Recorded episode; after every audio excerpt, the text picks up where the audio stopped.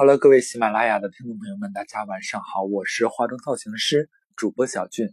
那么今天主要和您分享的是关于妆前乳的使用方法。那您可能会说了，妆前乳是什么东西？其实您问这个问题的时候，我就能确定，如果你化妆的话，肯定就是没有用到过妆前乳。其实恰恰是因为这样的一个行为，就会导致你脸部出现一些。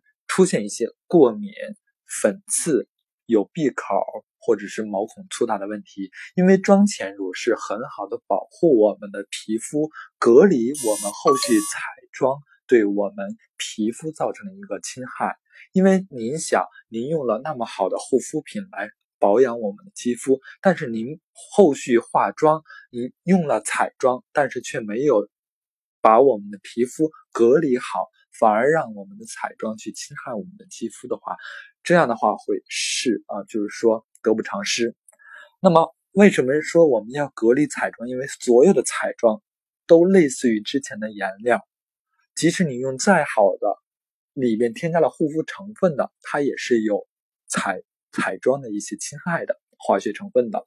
所以说妆前乳是一定要用的。那么妆前乳呢，它其实可以说是。可以说为半护护肤品。什么叫做半护肤品？就是说它类似于护肤品，就像乳液一样的滋润我们的肌肤，但是它不会被我们的肌肤所吸收，它是在我们的肌肤表面形成一层保护膜，保护后续彩妆不会侵害到我们的肌肤。那么市面上会有一些妆前隔离，就是隔离，呃，有些很多人。可能会听说到隔离，其实隔离也就是妆前乳，只不过它会有一定的防晒值。但是市面上还有一种妆前乳是无色透明的，也就是啫喱状的妆前乳。那么这种的话，适合于大众的一个呃，适合于很多人。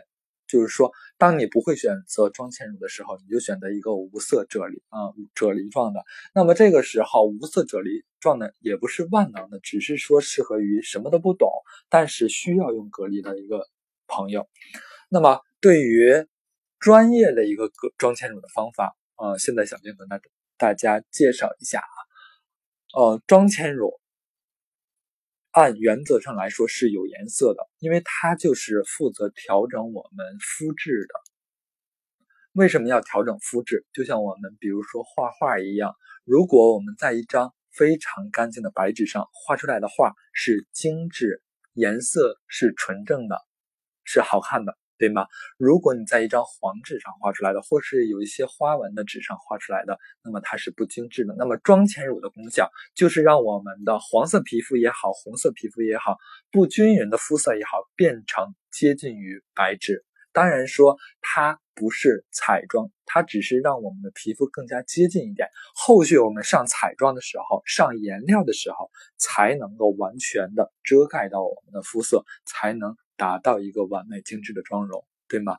所以说我们在化妆之前，如果想让你的妆容更加的精致，不变得那么灰，你你可能会发现，你用了很白的东西，但你的黄脸，你是一个黄脸婆的话，在你的黄脸的肌肤上打出来的时候，一是它没有那么白，二是它白的特别假。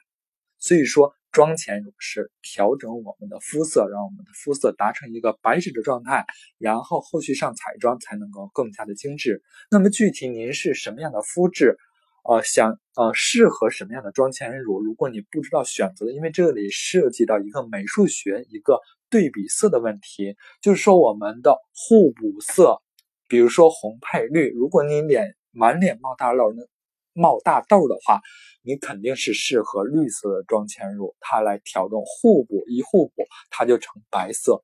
所以说这涉及到一个美学的原理。如果你不知道的话，可以加一下我的微信二八幺四二二四六四三。